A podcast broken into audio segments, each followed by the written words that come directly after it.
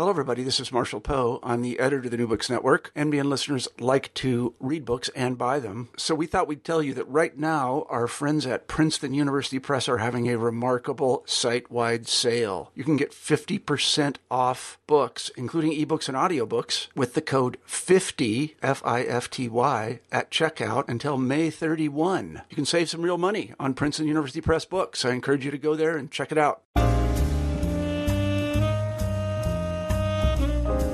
Welcome back to New Books in African American Studies, part of the New Books Network.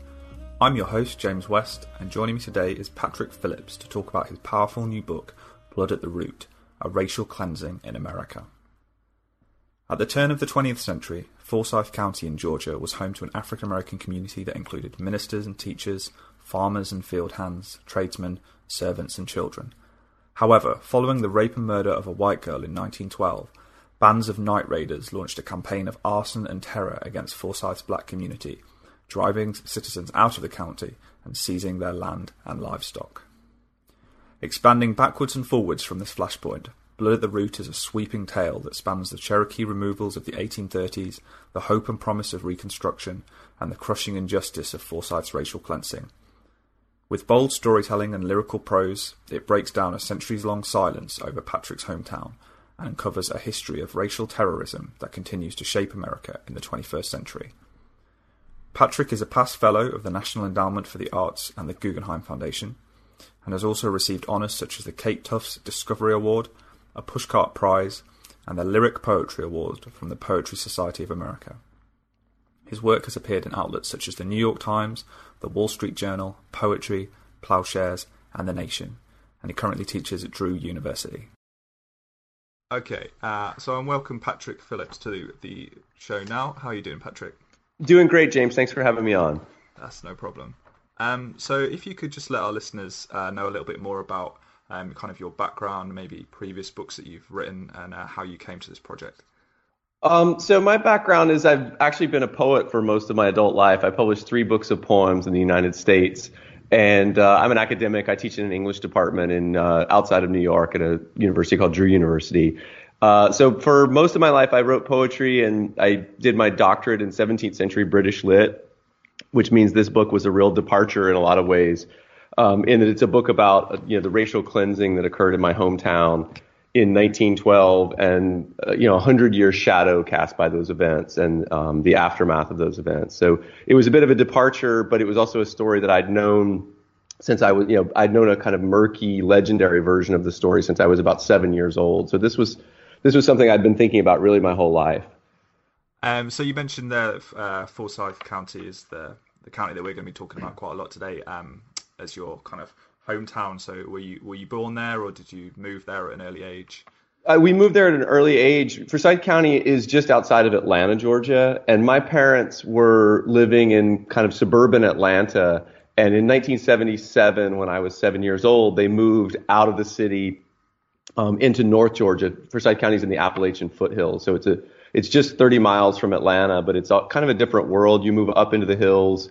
Um, at the time in 77, it was a very rural place, you know, cow pastures and chicken houses and a real farm community still in those days. So we moved there when I was seven years old. I started second grade there and it was this, um, you know, it was a real change and we, we were outsiders coming into this very, um, kind of isolated community.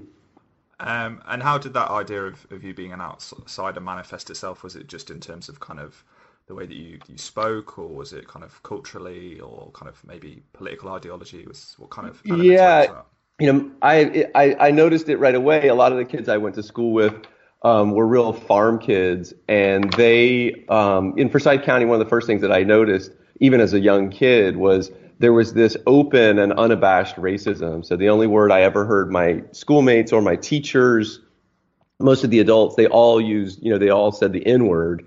Um, that was the only term ever used for people of color in Forsyth. And there were, you know, racist jokes all the time and a very open and unabashed um, bigotry there. And this was something new because my parents, they're both from Birmingham, Alabama, which has its own very fraught racial history.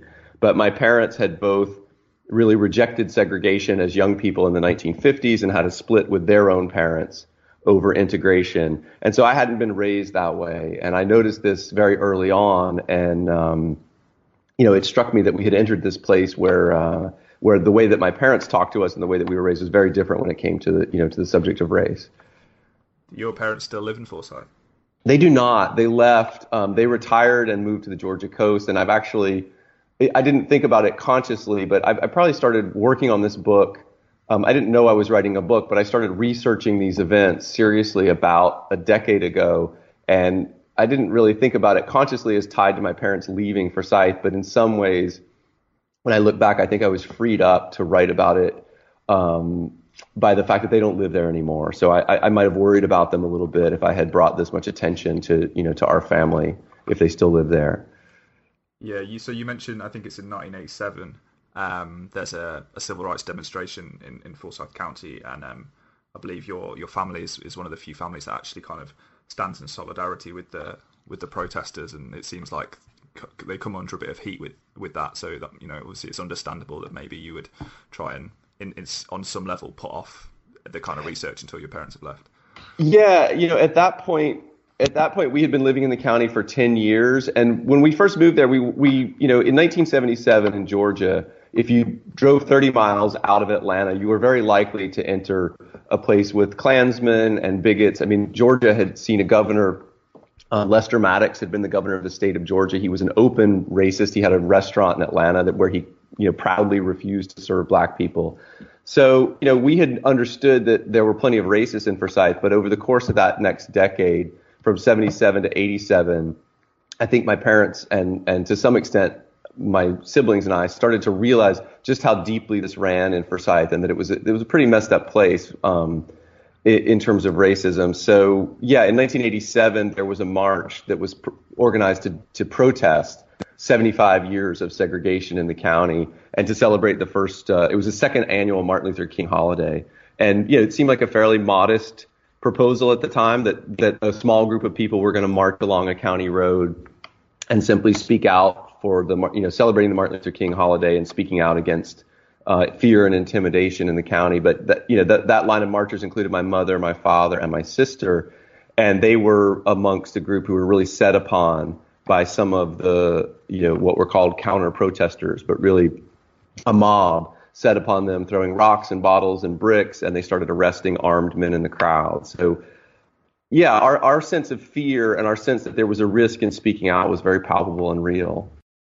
So if we if we go back to, to 1912 and this is the moment or the series of incidents in 1912 which your book kind of focuses around, um, can you give our listeners a bit of context as to what exactly Forsyth County looks like um, in 1912 in terms of kind of demographics, in terms of the occupation of people who might live there? Sure. In 1912, Forsyth has about 12,000 residents. It's a very rural farming district, you know, north of Atlanta, but in, in a lot of ways worlds apart from the city of Atlanta, which was a real boom town at that time. Forsyth, on the other hand, was kind of isolated. There was no rail line going there. It was a long way from the Chattahoochee River, which was the main source of transport. So it ends up being this kind of backwater. Um, a lot of farming there. There's a small um, small group of, of more aristocratic, well-off, you know, doctors and lawyers and people in town. But for the most part, these are poor rural people um, and among the 12,000 residents, there are about 1,100 African Americans who, in 1912, are the descendants of a group of slaves who had been brought into the county when it was opened up in the 1830s. I mean, for, in some ways, talking about Forsyth in 1912, you inevitably go back because this is also the site of the Cherokee removals that happened in the 1830s. So Forsyth did not have any white or African American residents really until um, Andrew Jackson ordered the Cherokee removals and then you know white people flooded into the into the county and bringing with them a group of about 800 slaves, which by 1912 is about 1,100 people. Um, and is that uh, is that something that roughly compares to kind of uh, racial disparities or racial demographics in Georgia as a whole? Or I mean, that sounds maybe a, like a smaller population of African Americans than there would be in the overall state. It is a smaller population. Um, you know, Georgia, the main industry in Georgia um, in the in, throughout the 20th or throughout the first half of the 20th century is cotton. And so Forsyth County, because of the geography, is right on the edge of the cotton belt. And it's possible to grow cotton there in the hills, but because of the mountainous terrain, it's not quite as amenable to cotton. And this means that um, in the antebellum South, Forsyth County had some slavery and some cotton plantations, but not nearly on the scale of the parts of Georgia that lie further south. So it's really, uh, really a border territory right in between that cotton belt and and the mountains. Um, okay, and then in 1912, um, this this flashpoint. Uh, well, there's, there's, a series of flashpoints, but the, the main one is is uh, this um, kind of assault, uh, uh, rape, and then it would be an attempted murder, and then eventually um, actual murder of, of uh, a white 18 year old woman called called Mae Crow. Um, so if you could yes. talk us, uh, talk listeners through that incident, um, what kind of the allegations were, kind of how the how the um, kind of assault initially plays out. Yeah, you know what happened in Forsyth in the fall of 1912, in some ways, is very, fairly typical of the narrative that preceded a lot of lynchings during the Jim Crow era, and that they usually be Ida B. Wells was writing about this as early as the 1870s that lynchings usually began with some accusation of a white of rape of a white woman by a black man, and exactly that accusation was made in the first week of September of 1912 when a young woman named Ellen Grice told her husband that she was quote awakened by a Negro man in her bed. Now, it, it's very difficult to know exactly what happened, but it, one of the possibilities is that she had a black lover and was discovered with him by her husband it's fairly telling that there was no prosecution ever made in that case, and eventually the men who were accused of raping Ellen Grice were simply let go. So, but whatever the truth of that is, when people heard that Ellen Grice had been raped by a black man, they kind of went crazy, and there was a, you know, the beating of a preacher uh, named Grant Smith on the county square. Hundreds of men set upon Grant Smith because he had said that all this trouble was caused by a, a sorry white woman, is what he said about Ellen Grice. And as soon as whites heard that, they set upon Grant Smith and they beat him and horsewhipped him, and they were preparing to lynch him when eventually the county sheriff and the mayor's deputy um, saved Grant Smith, took him into the courthouse. And then we had, you know, there were at that point thousands of people outside the county courthouse pleading with the mayor for the body of Grant Smith, who they were going to burn. They wanted to created this big bonfire. So the, the county really went into a crisis, and eventually the National Guard, the Georgia um, National Guard, was dispatched by the governor to put down this riot. And everything had kind of calmed down after the troops arrived, and it looked like this was going to pass over. And it was at that point that another young white woman named Mae Crow was found beaten and bloody in the woods outside of town, really very close to the house where I grew up, you know, just a few miles from the place where I grew up. And this was a legend I had always been told that Mae Crow had been beaten and raped by black men. And the, the story I was told on the school bus and on the playground as a kid was that this was the event that really started the racial cleansing of the county. This was the event that led to all the black people being run out. And um, you know that that was a legend I had always heard, and in some ways the book was about me trying to get to the bottom of that and it turns out there was in fact a Mae Crow, and she really was. It's it's unclear who did that. I, the book lays out you know a lot of circumstantial evidence suggesting that the three young black men who died for that crime, it seems very unlikely that they committed it. But she was found in the woods, and in the wake of that, um, then the the night riding really began full force, and people set out and set fire to churches, and they used dynamite and shot into sharecroppers' cabins and created this wave of terror that would eventually drive out all 1,100 black residents of the county. Uh, so you mentioned there there's the three black, uh, well, young boys and, and, then men who, who were accused and ultimately died um, for the, the, the the rape and, and, murder. So you have Ernest Knox, who was about 16. That's right. Oscar Daniel, 18, and then Rob Edwards, who's a little bit older, 24. Um, That's right. So, uh, how do these men uh, fare? Is it, are they kind of do they come to the same fate, or or do they do they all um, get to trial, or, or what exactly happens? Well, so Rob Edwards was 24, and the day after Mae Crow was found, she she survived for two weeks and was in a coma at her parents' house.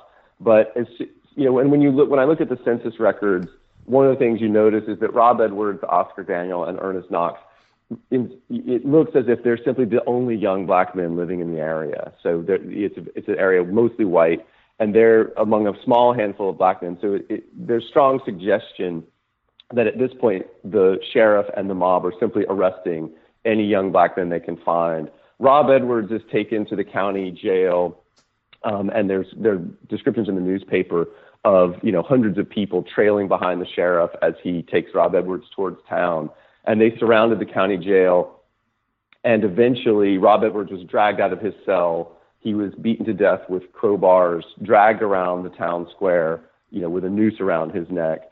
And when his body was hoisted up, and they threw a rope over a, a telephone pole. And when his body was hoisted up into the air, thousands of people who had come into town to see it joined in and fired shotguns and pistols into his body.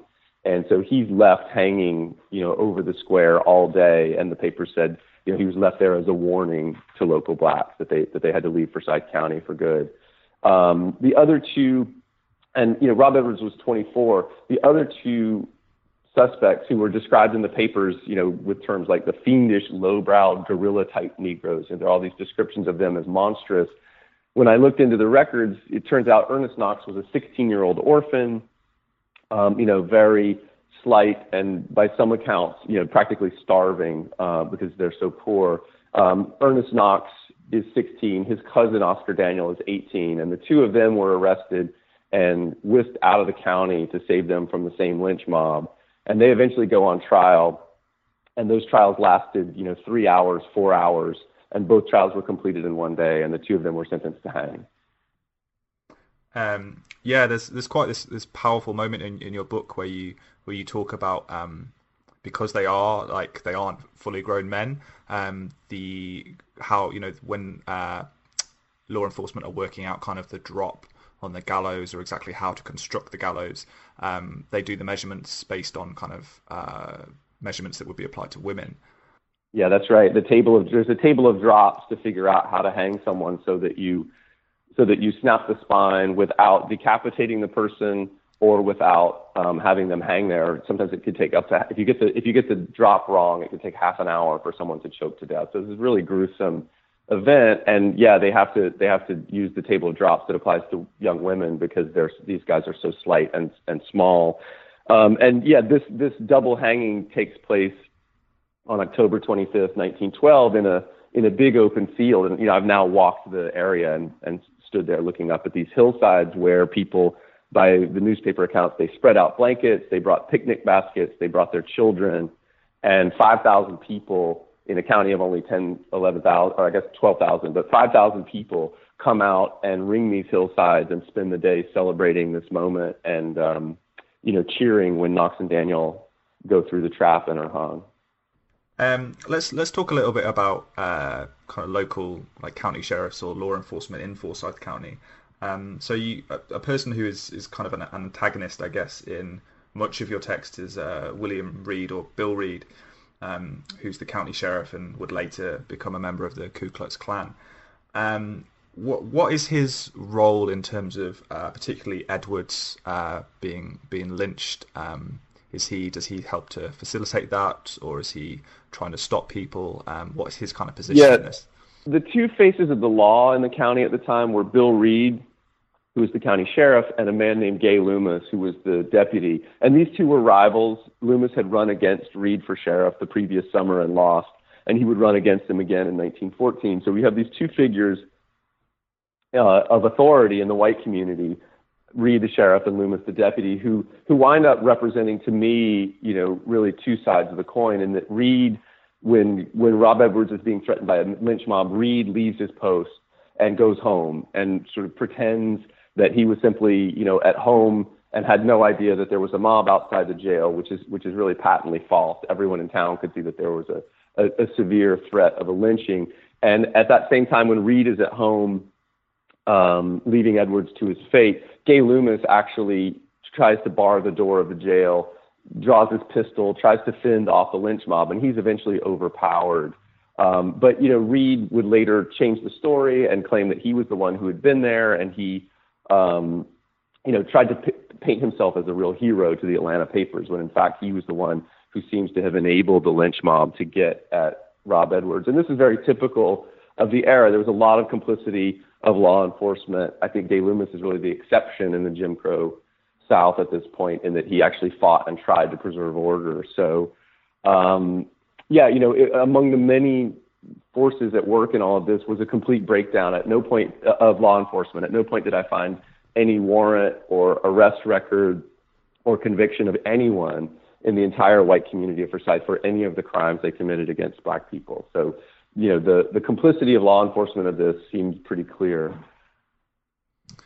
Um, so you have um, obviously you have the, the lynching of, of Edwards and then the kind of trial and the hanging of, of these two other uh, young boys um, or teenagers. Uh, what? Because that's not the end of it. So you've already mentioned this this idea of kind of night riders. If you could say a little bit more about um, what exactly that term means, how how you apply it here.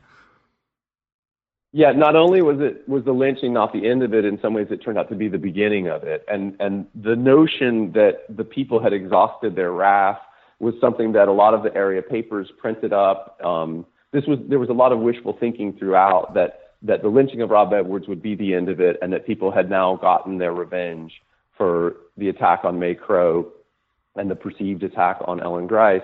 But um, at, in the wake of Rob Edwards' lynching, uh, already there were black families streaming out of the county. The, very early on, there were reports of families loading up their wagons and being seen on the road headed out of the county, just going anywhere they could because word was going out that Forsyth would become a quote white man's county and it was unsafe to simply be inside the county line.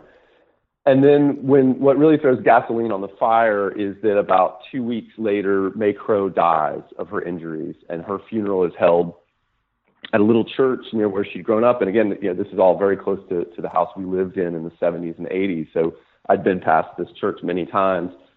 But in mid-September of 1912, when Mae Crow's funeral she's buried at that church and, and hundreds of people come out to her funeral. And I found a letter by a girl who was 14 at the time who'd been a schoolmate of Mae's. And she said that on the night after Mae Crow's burial, quote, all hell broke loose in Forsyth County. And she described hearing distant gunfire, smelling smoke from, from sharecroppers' cabins and churches that were being set fire. Um, people, night riders used dynamite, gunfire, lynch, uh, uh, arson, and essentially a ritual began where every night throughout the end of September through October and November, every night bands of white men would gather together and they would ride out to sort of root out the last of the black families who were still in the county and used, you know, pretty much any, they posted notices and they delivered letters and used any means they could to drive out the last of the families who were still there. Um, so many of these families basically pack, have to pack up and leave. Um, taking what they can, but obviously they can't take um, everything, and a lot of the land, uh, a lot of the property that's left there um, might be in, in black possession. Uh, what happens? What happens to that land? Well, you know, a lot of the people who were in the black community Forsyth didn't own anything, so there were plenty of families who simply walked away or loaded up a mule cart if they had it and left with whatever they could carry.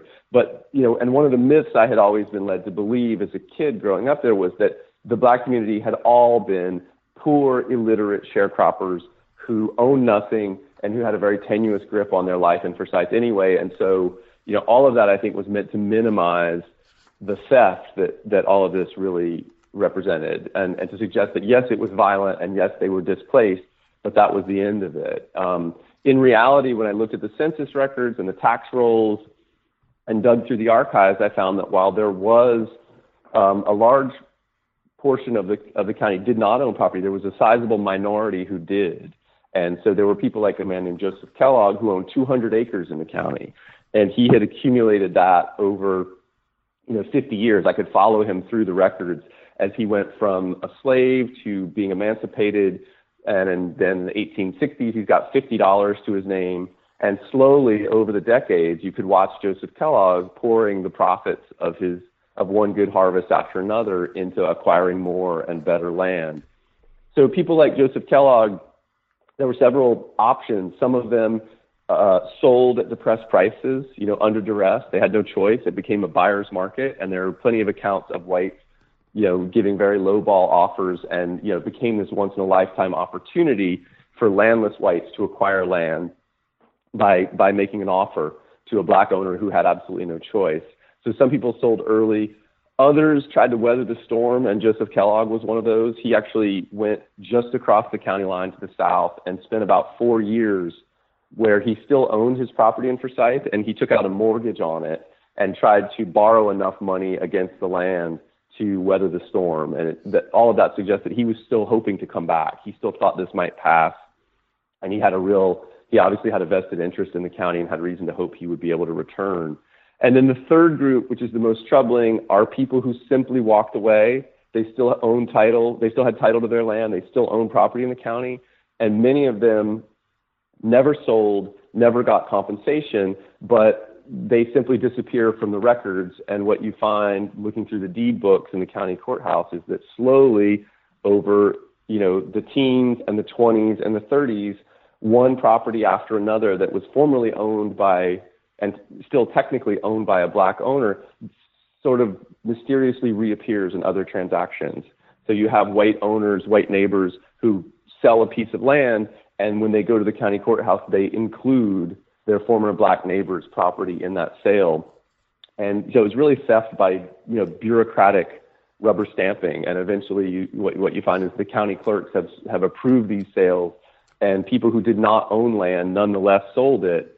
And from that point on, you know, those those lots look to be they have legal sanction and they look to be legally owned by whoever was the next buyer.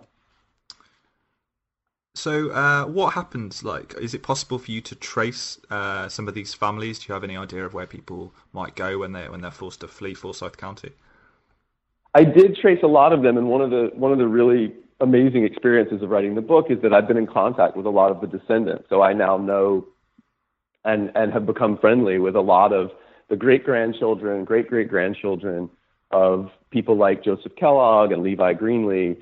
And you know, I was I was really surprised to find that a lot of these families were living just across the county line, and some of them were living in places that I had driven past many times when I was a teenager, um, living in houses that I had seen out the window of a car over and over again. So I was really kind of haunted by the thought that if anyone had talked about any of this when I was there in the 80s, I could have still interviewed someone for whom this was living memory. You know, now at this point, uh, more than 100 years later, it's really no longer in living memory. And the closest I got was, you know, one generation. I found, you know, the niece of Oscar Daniel is 84 years old and living in a nearby town called Gainesville, and I interviewed her, but she was born 20 years after her uncle Oscar was hanged. So, um, so a lot of these families didn't go very far. Many of them were living in, in just across the county line to the east or the, or the south towards Atlanta.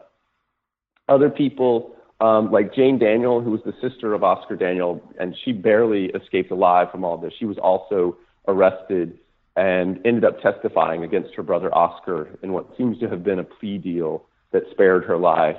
Um, you know, I followed Jane all the way north, and she went all the way to Detroit um, and became part of the Great Northern Migration. But you know, and I had thought that this would be a, a kind of one happy ending in the story that Jane and her husband had escaped the Jim Crow South. But then, of course, when I looked into their lives in Detroit, I found that in July of 1943, their neighborhood, Paradise Valley, suffered terrible rioting, and you know, 30, 30 odd people were beaten to death by roving bands of white men with wooden clubs. So uh, you know, it also ended some of my naivete in thinking that this was particular to Georgia, that in reality, some of these families who got out, this wasn't the last time they were displaced. This wasn't the last time that they suffered violence at the hands of, you know, white terrorists. Yeah, it's, um, it's I think it's a, a, very good point that your, your book makes. Um, there's, there's a, a quote from, um, Chris, uh, Matthew Crespino and Joseph Latter, Latimer book that I always really like, which is um, it's talking about the myth of Southern exceptionalism, and they, they basically say, you know, we're not we're not writing this to, to absolve the South, we're writing it to kind of implicate the nation. Um, in that yeah, sense, that's right. In, in, that sense of you know seeing that seeing that kind of uh, move north, um, you you very strongly make that connection um, between obviously Detroit and then the kind of uh, racist violence that's that's happening in the South. Um, did that? Yeah, and I I also had to face. Yeah, I also had to fa- in interviewing the descendants. I also had to face something. I agree 100% of, with all of that about implicating the rest of the nation, and also I had to face the fact that in my mind, as a white person, this event in 1912 was exceptional and it looms very large in my imagination because I grew up there. But for many of the descendants who I interviewed, you know, this was one injustice among many that had occurred in their families, many of them long after 1912. And so this didn't, it wasn't this exceptional event in their lives. Many of their families, you know, they escaped for Forsyth, but they escaped into America and they had suffered similar displacement, similar, you know, injustices in the 20s, 30s, 40s. Some of the families interviewed were not doing very well in 2016. You know, they were living um, very difficult lives. So I, I also re- realized that, you know, there's a tendency to fetishize something like this since I come from the town, but it, it, it, it wasn't an easy century for these families long after 1912. Um, another thing that uh, certainly struck me about the book, and you've just mentioned in terms of the crossing of the county lines, was how rigidly this uh, kind of exclusion of African Americans was enforced. Um, so you have a couple of uh, stories. So you have um, you t- you talk about the Seeing Georgia tour, mm-hmm. Um, and you see people kind of moving from outside of Forsyth County, passing or, or attempting to pass through the county and you see that kind of sharp difference uh, in terms of treatment. Um, I was wondering if you could just say a little bit about um, that that specifically, the Seeing Georgia tour. Yeah, I mean, one of the things that interested me most in the book was the was how in the world this was maintained, because th- this kind of a racial episode happened in a lot of places during this era. What makes Forsyth unique is that it was sustained and enforced over generations. So this this idea that Forsyth was a white man's world had to be passed down parent to child. And, you know, it, it was so successfully passed down that I had experienced it in my own life. Forsyth was still a dangerous place for a person of color to go in the 70s and 80s when we lived there. So I was I was interested in the aftermath of 1912 and the means by which this was really codified and and rigidly enforced, as you say. And the, the first episode of that was 1915, just three years after the, the waves of night riding and arson and after the purge. And seeing Georgia was this automobile tour. You know, in 1915, the car, the automobile is this, um, you know, new technology. And Georgia is among a lot of states in having a what was called, called the Good Roads movement, where they were paving roads, they were building new highways. It was becoming possible to move around the region in an automobile in ways that people never had. Um, this was, of course, a luxury of the very wealthy, and seeing Georgia was a was a driving tour for very well-heeled, aristocratic, wealthy members of of the elite class in Georgia. And so, in 1950, in the fall of 1915, they were going all around the state, and it was a lot of business developers and investors who were looking for opportunities. And they passed through the North Georgia mountains and unknowingly crossed over the Forsyth County line in cars that were being driven by black chauffeurs. So at this point, you know, you can probably see where this is headed. You know, the minute that some of the white, you know, farmers in Forsyth County saw black men driving these fancy cars in a long line that was headed through the county, they attacked them. Um, some very well-heeled women from from rich families in Atlanta had to pull revolvers and guard their, you know, protect their drivers with a pulled revolver. And there was an attempt to drag one driver out through the window of the car and there was a moment when, you know, school, school, the mayor of Cumming was a guy named Charlie Harris, and he was desperately trying to get a railroad opened in Cumming. And, you know, he had gathered school children who were going to sing and host all of these rich investors. And just after the school children finished singing, a mob descended and the line of cars had to go speeding out of town because, you know, the whites of Forsyth County were enraged at the very sight of black men inside the county line. So this, this was a moment, and you know, in the wake of that, Charlie Harris eventually left town, and that moment was a signal, I think, to the more progressive people in the county that Forsyth was no place to try to make your fortune, and that it had become, um, you know, it had become a really lawless place. And this was a moment when there was a brain drain, and the people like Charlie Harris and Gay Loomis, who had opposed all of this, start leaving, and and the county is really left in the hands of men like Bill Reid and people who supported the notion of it as a white man's county. So that that that moment in 1915, I see as a real turning point when the rest of Georgia and the rest of the state started to understand what had gone on there, and that this wasn't temporary, that this was going to be enforced, and that it was going to last. Um, and that's certainly something that maintains and continues to be enforced into kind of the, the 50s and 60s and the development of the, the civil rights movement in the South. Um, so, how is uh, Forsyth County uh, treated, or how is it ignored in terms of the Southern civil rights movement? So, in you know, people in the civil rights movement, like Hosea Williams, was the man who he was a Hosea Williams. People may know that name as a was a real right hand man for Martin Luther King, and had he led the Selma March with John Lewis in 1965. He was a, a really hardened veteran of the worst civil rights struggles. And Hosea Williams, when he came to Forsyth in 1987, said, "We've got a we've got a South Africa right in the backyard of Atlanta." And John Lewis said, you know, there are these pockets that the civil rights movement passed over, and Forsyth County is one of those places. So both of them recognized that Forsyth was, you know, a bastion of white supremacy and a bastion of old-fashioned bigotry and segregation that was that had been hiding in plain sight, and that the movement simply missed um, in the 1950s and 60s. And you know, in Forsyth County, there was no need for signs about colored and white drinking fountains because there were no people of color in the county. There were no clashes in the 50s and 60s. There were no lunch counter sit ins because the mobs in 1912 had succeeded and their children and grandchildren had successfully defended this idea for generations by that point. And there really was no one with whom, you know, white segregationists in Forsyth would have clashed. So it was this really surreal thing to realize that, you know, Atlanta and Martin Luther King's church, you know, um, Ebenezer Baptist is a real epicenter of the civil rights movement. It's 30 miles south of Cumming, and yet, you know, right there in the foothills was this place that seemed completely untouched by integration and really untouched by federal civil rights law, you know, in terms of housing and employment discrimination, equal access to schools. None of that seemed to be enforced in Forsyth, and it was it was really um, it was really left to its own devices for all that time.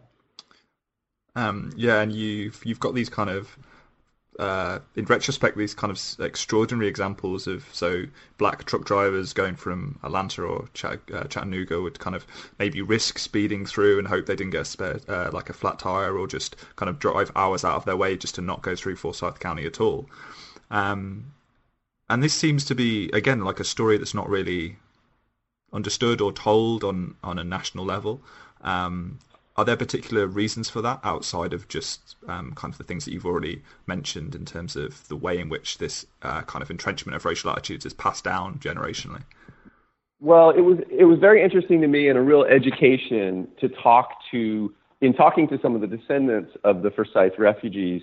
I also had more frank and honest conversations with African Americans than I've often had, and you know one one caveat is this is a story that's not very well known in white America. But very, very few of the people of color I talked to about this were surprised. There, many of them knew of other places that they had been warned as children to never go. And so the notion that there are territories and county lines and places that you should be careful of, and that, that if you cross them, you're taking a, a physical risk. Um, you know, this is something that most of the black people I talked with from the Atlanta area were familiar with and it's something that white people are a bit oblivious of. Um, so, you know, and, and why that is, I, I think it comes down to a kind of progress narrative. I mean, this is my theory anyway. I was raised by two people from Birmingham who had participated in civil rights demonstrations in the 50s and 60s who were very proud of having stood up against segregation and who were very proud of the gains that were made during the movement. And so they communicated to me, and these are people coming from the left and progressive, they communicated to me this idea that every day America gets a little more just. Every day we get a little bit closer to racial equality. And, you know, writing the book really challenged that narrative to me because that, that sort of linear progression, you know, ignores the fact that, that gains made by one generation can be given back in the next, that sometimes the wheels of progress that have been moving forward you know are slammed into reverse and and we and things go backwards.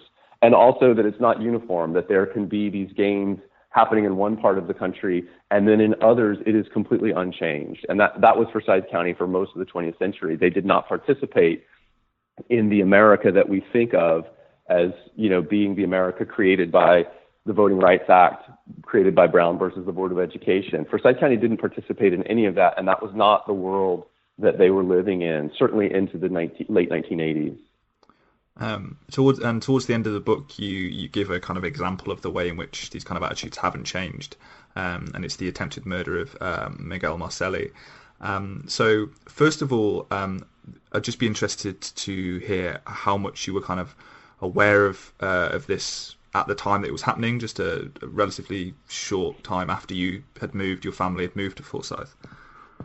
I think I wouldn't have been aware of it at all, except for the fact that it was very close to our house. So this was, for listeners, this was the shooting of a black firefighter named Miguel Marcelli in 1980, um, who came to a company picnic with his girlfriend. She was from Chicago. He had immigrated from the Virgin Islands, and so um, neither of them, these were two young black people who were living in Atlanta, and neither of them were aware of Forsyth's reputation or aware of the risk they took when they came to this party, you know, at, up on a lake at a beautiful, you know, lakeside park.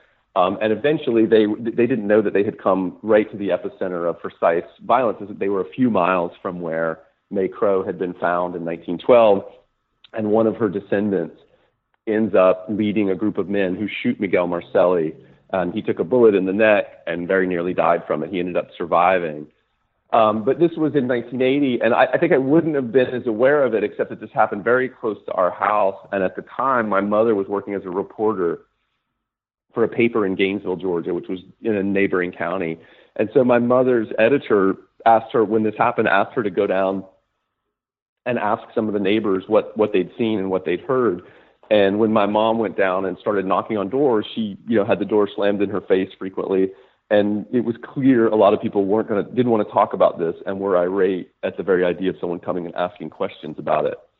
So that that led my parents to realize something unusual had happened. And um, over the course of the next few months, it came out, you know, exactly how what had happened and that this was yet another iteration, you know, 70 years after Mae Crow and 70 years after the original night riding, where you know, in the eyes of white of some whites in Forsyth, Miguel Marcelli's crime was simply being black and inside the, that county line. So this this was a moment that, uh, again, you know, it didn't really raise national attention, but it certainly um, should have reminded a lot of people that the, that the racial cleansing wasn't a historical fact from the past; that this thing was still going on, that it was ongoing um, and and then the, the events in 1987 and the march made that really clear to everyone around the world. Um, yeah, and let's just uh, kind of finish by, by talking about the coming back to the 1987 march, the Brotherhood March. Um, so if you could say just a little bit more about um, how that march uh, kind of went down, and that's the kind of, as you say, a moment where national attention maybe becomes a little bit more focused on Forsyth. Yeah, in 1987, a guy named Chuck Blackburn, who was a white man who had moved into Forsyth from San Francisco, um, and another man named Dean Carter, who lived nearby. These two white men, uh, you know, had black friends who lived in Atlanta, and they, when they invited them to come and visit them up on the lake, they discovered that African Americans in Atlanta would not come to Forsyth for any reason. And this was when their eyes were opened to the whole idea of a racial ban in Forsyth County. And the two of them set out to protest this publicly. And they put an ad in the paper calling for local people of conscience uh, to speak out against this ongoing intimidation. They reached out to local churches. And eventually they joined forces with Hosea Williams and the King Center. And in the course of about a week, this, this kind of started to get attention. And whites in Forsyth got very angry at the idea of a protest and at the idea of black marchers from the King Center coming to Forsyth County. And Dean Carter and Chuck Blackburn got death threats. There were, you know, a lot of the area churches refused to participate. Some of them had said they were going to participate, but then under pressure, they refused to participate. So eventually, on January 17, 1987, a very small, in 75, a line of 75 marchers most of them from the King Center, but a small handful from in the county lined up on a county road. And the plan was to walk into town, and there would be some speeches celebrating brotherhood and celebrating the King holiday. And my mother, my father, and my sister were in that line of of marchers, and eventually they were surrounded by a mob on both sides of the road who threw rocks and bottles and bricks. They were chanting you know, racist chants. If, if, if you look up Forsyth County in 1987 on YouTube, you can see video of this of people um, screaming and children on their parents' shoulders, you know, repeating these racist chants. And when the law, local law enforcement started arresting armed men in the crowd, they asked Hosea to abandon the march, and eventually it was abandoned because they was worried that somebody would get shot. Um, and so this, the news footage from that moment went all around the country and really eventually around the world. And people were astonished to realize that here it was 1987, and these were scenes that looked like Selma, um, that looked like any of the civil rights marches from the worst days, you know, of the integration struggle. Um, so a little bit earlier, you mentioned that you'd uh, interviewed and become fairly close with a lot of the African American descendants of people who'd been forced to flee. Um, I was I was interested if you had uh, done interviews with white residents of Forsyth County or uh, descendants of, of people like Bill Reid. You know, I did. I did talk with a lot of. I, I did not talk with Bill Reid's descendants. I did talk with a lot of old time residents of the county, um, and a lot of old time residents of Oscarville, which was a little community where Mae Crow uh, had lived. And yeah, you know, I, I and also since the book has come out, I've got I've had a lot of contact with people from inside the county, and you know, it's been a mixed mixed response. There are people, even when I was working on the book, there were people who were grateful and relieved to have someone trying to dig into the story. And then, not surprisingly, there were people who said, you know, why are you dredging up the past? This is all over. This is done with. Why are you, you know, why are you poking the hornet's nest in some ways? And people who said, if you if you leave it alone, that's the only way we'll get past this. So there's a there's a prevailing notion among some of the old timers that that the best way to get through this is to simply not talk about it. You know, and and there have been people saying that from the beginning. So you know, the reactions were mixed. But the the other thing was that when I started talking to people in the white community, I was surprised to find how many like-minded people there were, but who had also been afraid to speak out. So one of the effects of all of this intimidation and this you know code of, of a racial ban was that even people who did not support it kept their peace and were and were quiet about it and were separated. So I didn't know any other people who thought like we did about all of this in the 80s, but it turns out they they were there. I think there were people like that there. Um, you know, one one of the African American uh, protesters who came to Forsyth in '87 was a guy named Felker Ward, and he he said at one point in this community for too long, he said silence has been interpreted as consent. And I think that, that really he really put his finger on it. That there were people who did not agree, but they kept their they kept their peace about it, and, and that silence was one of the things that enabled this to last for so long. Um, that seems like a, a good point to, to end our discussion today. Um, I just had one uh, last last question, which is um, where can, can readers find more uh, listeners find more about your work, um, or if you got projects that you're working on at the moment that you would maybe like to, to share or to preview? Sure. So I have a website, patrickphillipsbooks.com. That's Phillips with two L's. Patrickphillipsbooks.com has, and that also has historical photographs. The book contains a lot of photographs that I um, was really fascinated with and, and worked very hard to find. So you can see photographs of a lot of the people involved in the story at that website as well. That's great. Uh, thanks very much for joining me today, Patrick. Hey, James, thank you. It's been a pleasure.